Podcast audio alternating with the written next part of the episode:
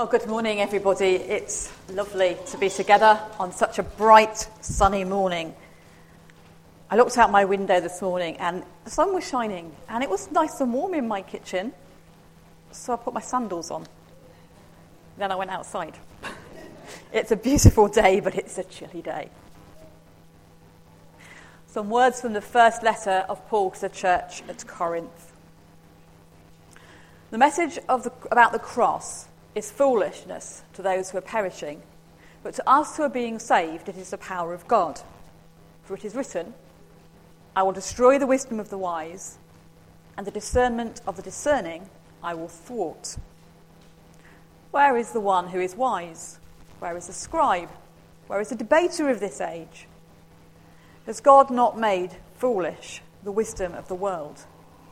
For since, in the wisdom of God, the world did not know God through wisdom, God decided, through the foolishness of our proclamation, to save those who believe. And now let's come to God in prayer. Let us pray together.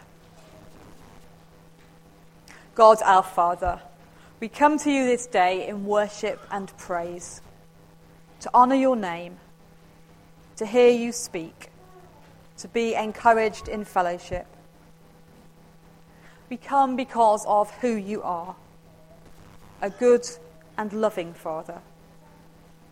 You are our carer, protector, provider, our rock to stand on during storms, our fortress to hide in for safety during troubles. We realize who you are. We come to worship in gratitude and love. We come to discover why you show all this care and concern for us why you look upon us with love and compassion. And we come to ask where we can experience your love and to be assured again that it is always and everywhere. There is nowhere we can go to escape you, no hiding place where you cannot be, no experience where you are not with us, no darkness where your light cannot reach. And when do we know yourself and your love? When we see Jesus. Open our eyes and ears today as we read your word. Reveal your love to us again, because we need reminding so often of your grace. Help us today to see you, to hear you, and to praise you as we ought. In Christ's name we pray. Amen. The first of our three readings this morning is from Leviticus chapter 16, verses 7 to 10, and then to verse 20 to 22. Talking about the Day of Atonement. Then he, Aaron, shall take the two goats to the entrance of the tent of the Lord's presence. There he shall draw lots, using two stones, one marked for the Lord, and the other for Azazel. Aaron shall sacrifice the goat chosen by lot for the Lord, and offer it as a sin offering. The goat chosen for Azazel shall be presented alive to the Lord, and sent off into the desert to Azazel, in order to take away the sins of the people. When Aaron has finished performing the ritual to purify the most holy place, the rest of the tent of the Lord's presence, and the altar, he shall present to the Lord the live goat chosen for Azazel. He shall put both his hands on the goat's head and confess over it all the evils, sins, and rebellions of the people of Israel, and so transfer them to the goat's head. Then the goat is to be driven off into the desert by someone appointed to do it. The goat will carry all their sins away with him into some uninhabited land. The second reading from Hebrews chapter 5, verses 1 to 10.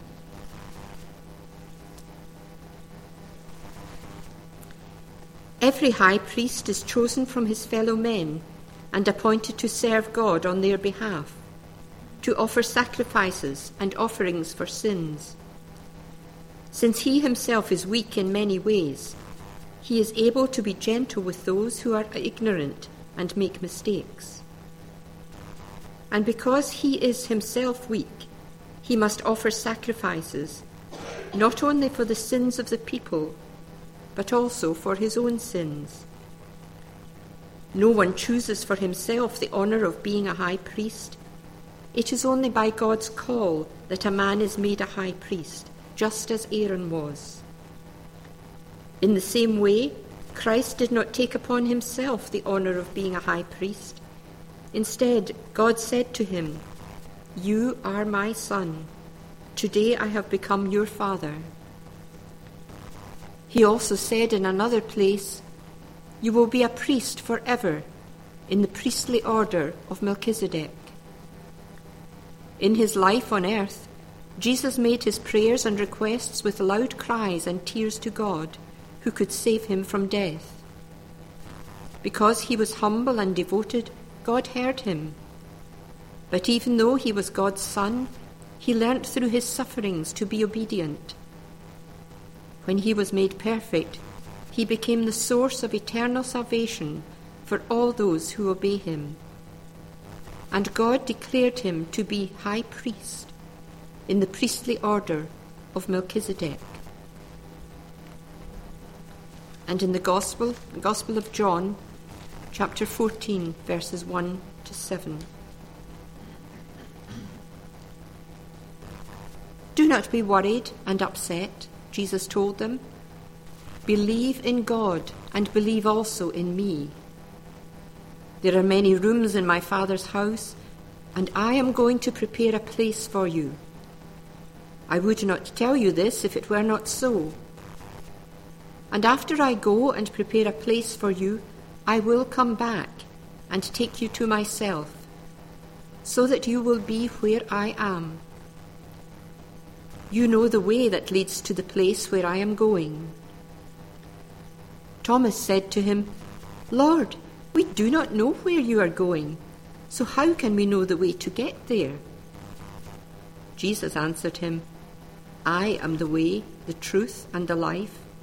No one goes to the Father except by me. Now that you have known me, he said to them, you will know my Father also. And from now on, you do know him, and you have seen him. Amen.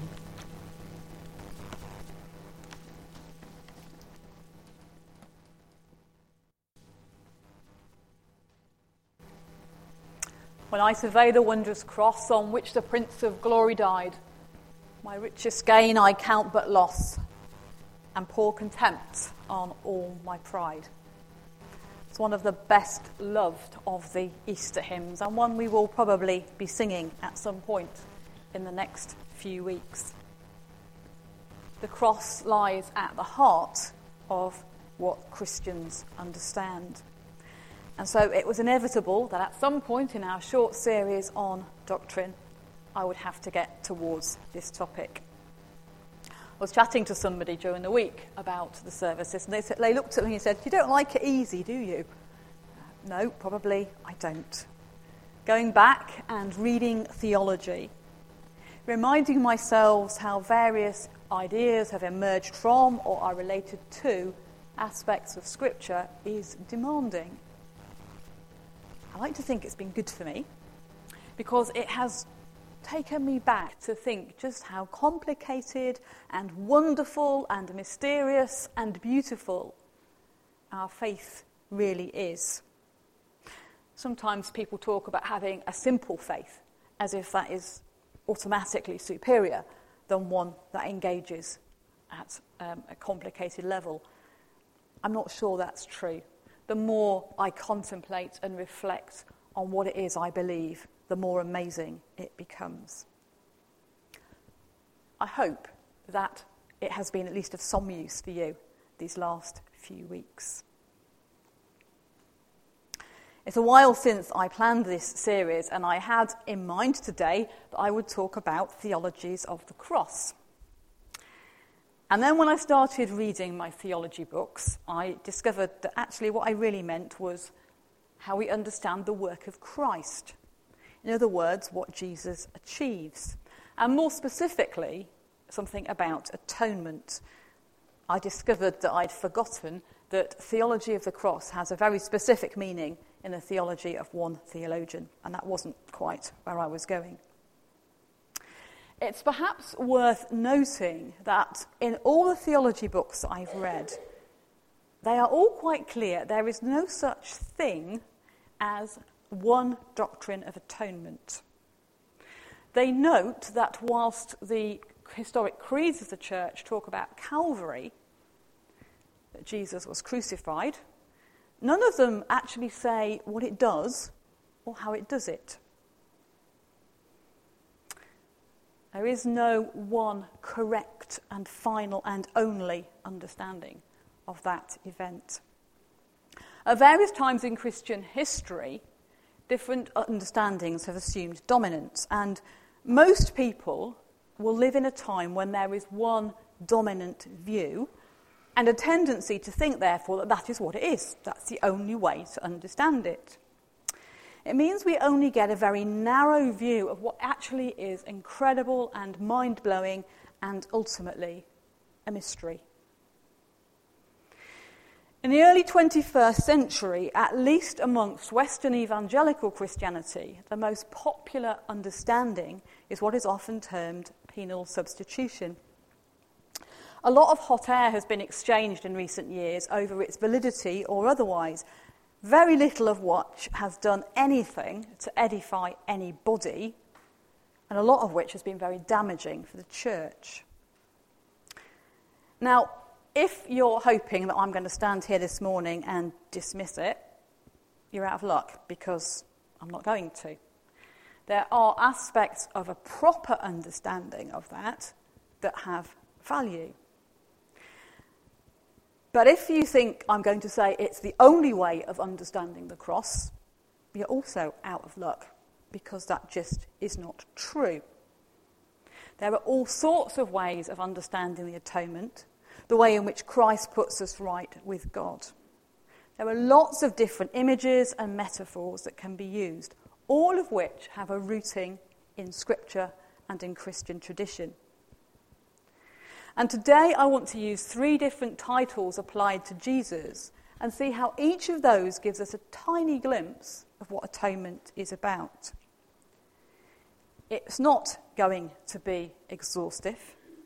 It may not convince anybody of anything, but it is an approach rooted firmly in Scripture and Christian tradition.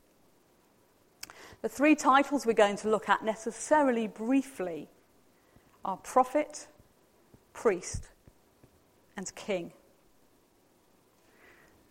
So, first of all, Jesus as prophet. This links with the understanding of atonement, very often described as the moral example. When we look at Old Testament prophets, we need to avoid the trap of perceiving them as some kind of holy fortune tellers who just announced an inevitable future.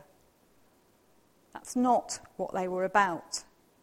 They were men and women who looked around them and could see the societies of which they were a part in the way that God saw them. For the most part, they were people who had ordinary day jobs. Amos, anybody remember what Amos did for a job? shepherd, well, he's a shepherd, actually, I think. He's a Tekoian shepherd, is Amos. He certainly looked after animals anyway, yeah. So Amos looked after animals. So a lot of them had very ordinary jobs. They were people who were deeply rooted in the law, they understood what the law said, and the associated religious teachings that went with it. And they clearly spent a lot of time thinking through what it all meant whilst the religious authorities spent an awful lot of energy looking at the letter of the law, such as how many steps a person might be permitted to walk on a Sabbath, or what constituted work and therefore breaking of the Sabbath. The prophets, inspired by God's Spirit, took a big picture approach, and were concerned with the intent of the law.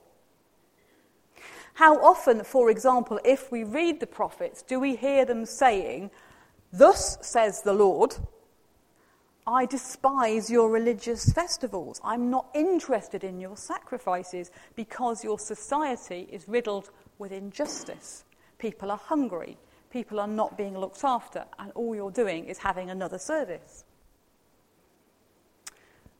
The work of the prophet, then, is to point people towards God, to announce the word of God, to speak on behalf of God, and to compel people to change their lives in the light of that. It's probably fair to say that a lot of what we read in the first half of each of the Gospels relates to such an understanding of Jesus. Indeed, many people thought that he was a prophet. We thought the other week that uh, some people thought he was Elijah returned, or John the Baptist, or failing that, then just the latest in a long, long line of prophets. Passages such as the Sermon on the Mount, with its reflection on aspects of the Torah, fit this view, as do so many of Jesus' actions in crossing social boundaries to welcome foreigners or to touch people who were deemed ceremonially unclean.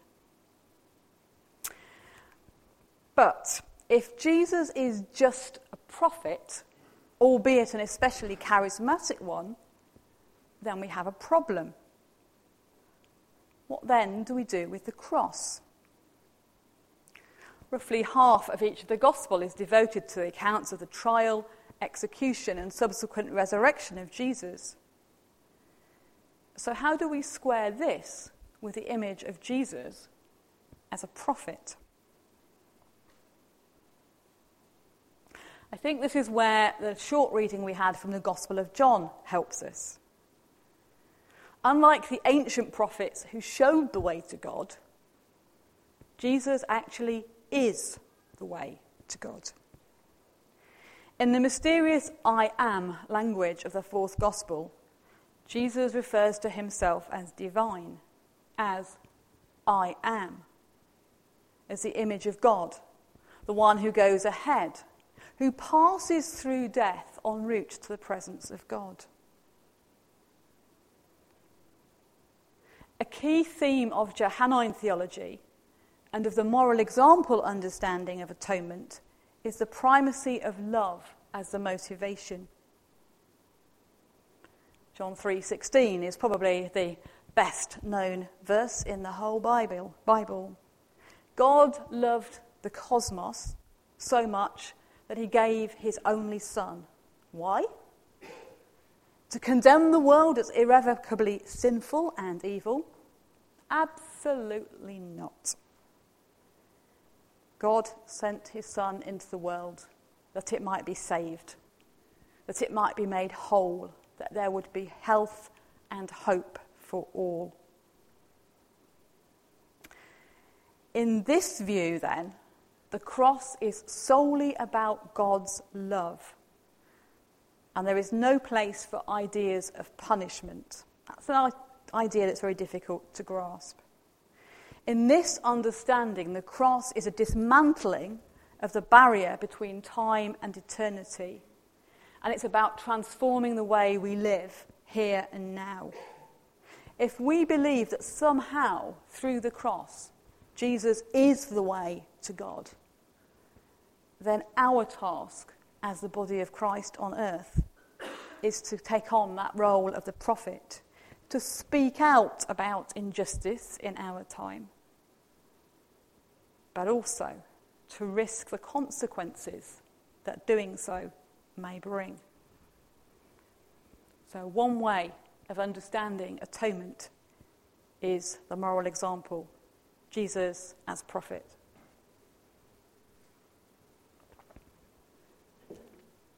A second way of understanding the work of Jesus Christ is as a priest. And this is the one that leads to concepts about sacrifice and substitution. I think a lot of popular Christian writing of our time doesn't grasp the nuances of the language properly. And it leaves us with an ugly parody of God who is extremely angry and kills an innocent victim in order to avoid the need to punish real criminals. Both advocates and critics of this understanding will talk about a person who has committed a crime up before a judge and the judge punishes somebody else. And those who like that model will say, and isn't that fantastic? And those who don't like that model will say, where's the justice in that? I'd like to suggest that to understand Jesus as priest is more difficult than that parody. It's in some ways quite beautiful, but it is no less shocking. I wonder how many of you were, are familiar, were familiar with that reading we had from Leviticus about the scapegoat. How many people kind of recognised that as they heard it? Do you know, it's Johnston Baptist, Larkhall Baptist, Ian's Baptist, and a couple of English Baptists down here. I think we're going to have to do an awful lot of Old Testament stuff at some point in this church. But anyway, the scapegoat the Azazel, it's a scapegoat that carries away the sins of the people. I thought it would be useful to hear it for exactly the reason I've just said. Very few people read it, never mind understand it. Two goats are chosen. One of them is selected by lot to be the scapegoat. And in a ceremonial way, the sins of the people are laid on that by the priest and it is sent off into the wilderness. The scapegoat does not die. That's the point. The scapegoat carries away the taint. It is the other goat that dies, and it's sacrificed. All the potential that that goat has as a provider of wool or meat or more goats is relinquished. Not to remove the sin, because the scapegoat's done that, but rather as a response to say thank you for the removal of the sin. I think there was a subtlety there that is too easily missed if we're not careful.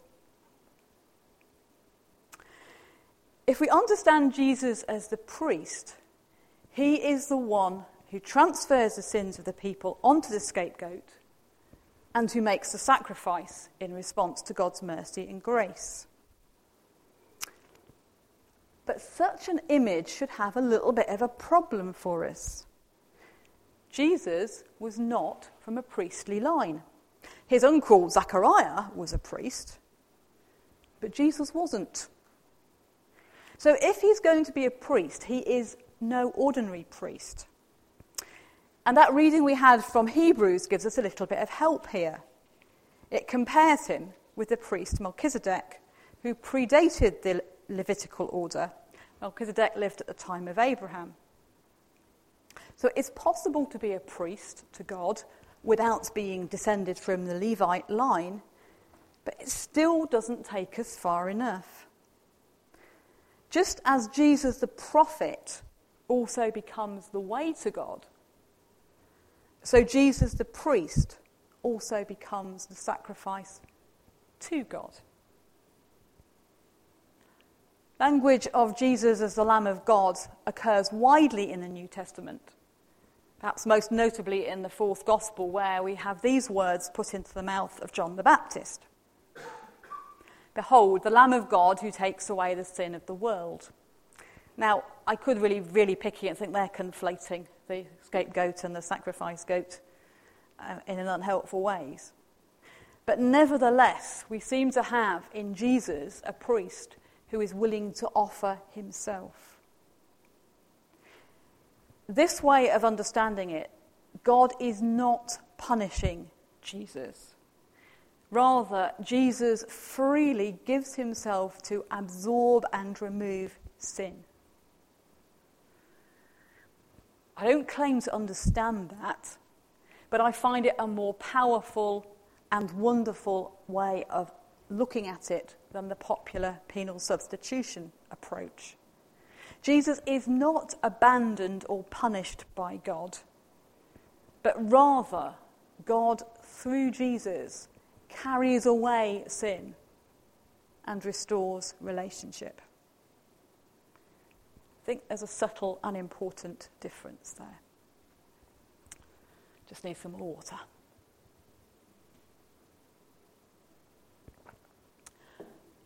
And so there is a third way of understanding the atonement Jesus as king.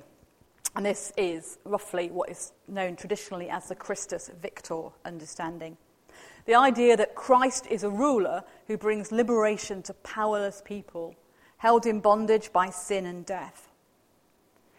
If the priest gives an example and points the way to God, and if the priest makes the sacrifice and restores relationship with God, then the king overcomes all that separates us from God. Or, put it another way, if the prophet focuses us on the ministry of Jesus and the priest on the death of Jesus, And the king draws us to the resurrection and return of Jesus, the establishment of the kingdom of Shalom. There is an ugly and often misused word in Christian speak that I hear quite a lot these days, and that word is depravity. Depravity is often used to describe that which a person perceives as especially sinful, whatever that might be. As if there's a degree of sinfulness, which the Bible tells us there isn't. Sin is sin. The American Baptist theologian Stanley Grenz very helpfully reminds us that depravity is not about badness or degree of sinfulness, it's about powerlessness. It's not our badness that's the problem, it's our powerlessness. The Apostle Paul said in the, his letter to the church in Rome, I find it to be a law that when I want to, to do what is good, evil lies close at hand. For I delight in the law of, the, of God in my utmost self, but I see in my members another law at war with the law of my mind, making me captive to the law of sin that dwells in my members. Slightly old fashioned language there, but basically, what Paul is saying is, I want to do it right, but I can't. I just know what I ought to do, but no matter how many tries, whoops, he falls over, he gets it wrong again. It is not about choosing to be bad. It's not about not wanting to be in a right relationship with God. It's just the way it is that we are powerless of ourselves to make everything right. We need a liberator. Jesus, the King, is that liberator. And the stories of what happened after Calvary illustrate what that means. Does death have the last word? Absolutely not. Does our powerlessness have the last word? No. Is there hope and a future beyond the grave, beyond time? Absolutely, 100% as citizens of Christ's kingdom, even though we continue to struggle, even though we get it wrong, even though sometimes the thought of death causes us anxiety, we are through Jesus freed from the chains of sin and death. And we are empowered to live as free people, as heirs of Christ's kingdom. Jesus the prophet, Jesus the priest, Jesus the king, Jesus fully human, Jesus fully divine. Part of the mystery of the cross, the wonder of atonement, is that on a hill outside Jerusalem, in the execution of an itinerant preacher, all of these ideas and understandings and more met. And because they did, and because they do, we now live, pardoned, healed, restored, renewed, as co heirs of the kingdom with Christ. Amen.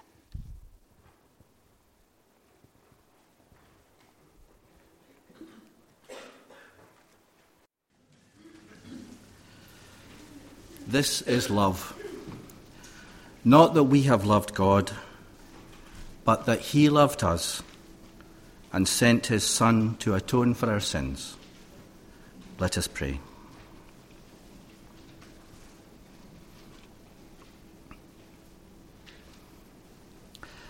Saviour of the world, what have you done to deserve the cross? And what have we done to deserve you?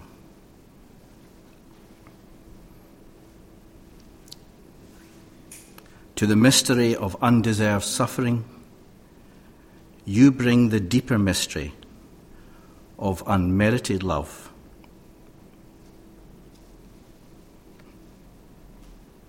Our Saviour, our Redeemer.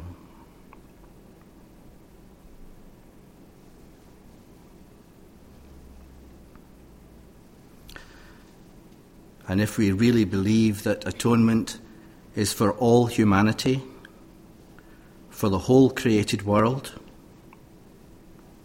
for the whole cosmos, we must surely listen ever more closely for you as we pray for others and for ourselves. And so we pray for others who may be in our common thoughts this morning. We pray for those who are experiencing fear and violence. And particularly today, for those in Syria, in Homs, and now yesterday in Damascus.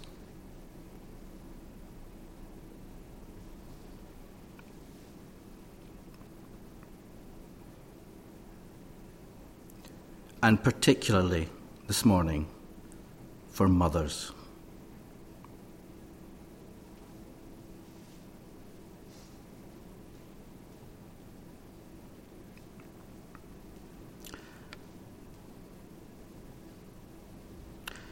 We pray for those who are experiencing sorrow and anguish.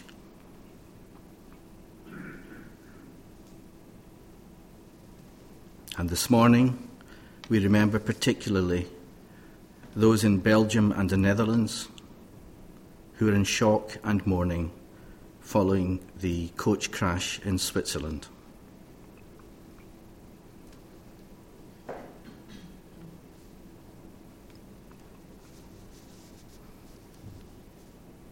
And again, in that situation, we particularly remember mothers.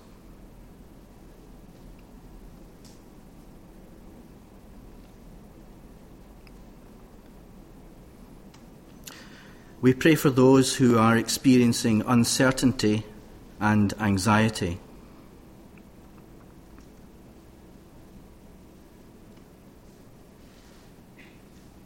And from the news this morning, we pray particularly for Christians of the Coptic tradition throughout the world, but particularly in Egypt, coming to, de- to terms with the death of their leader of over 40 years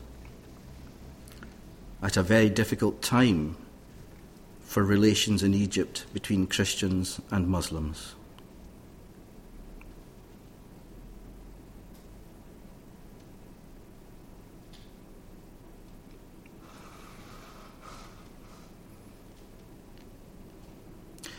We pray for those who are seeking to be prophetic, bringing redeeming love to a complex world. And this morning, we remember the Catholic dissidents in Havana, in Cuba, occupying a church, seeking the release of political prisoners and an end to repression.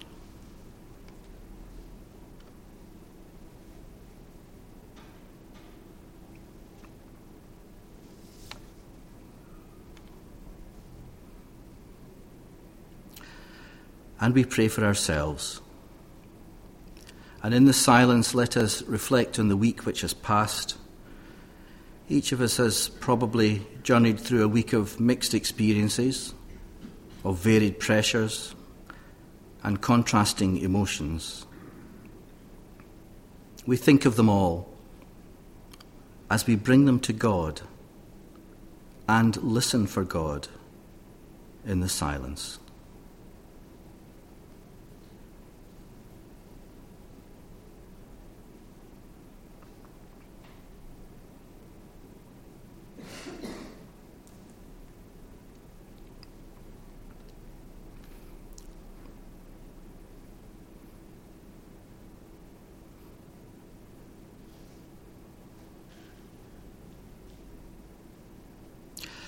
God, our Redeemer, as we reflect on the prayers we offer, we call into our mind's eye the spring flowers which we see bursting forth everywhere. Into a dark world, a snowdrop comes, a blessing of hope and peace, carrying with it a green heart, a symbol of God's renewing love. Come to inhabit our darkness, Lord Christ, for dark and light are alike to you. May nature's white candles of hope lighten our journey through Lent and beyond.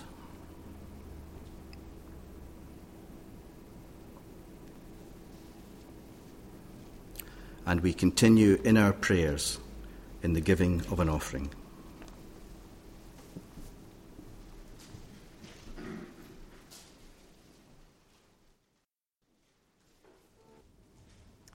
Creator, Redeemer, Sustainer, Prophet, Priest, King, Way, Truth, Life, Source of love and Giver of all good things. Send us out from here to live and work to your praise and glory. In the name of Christ.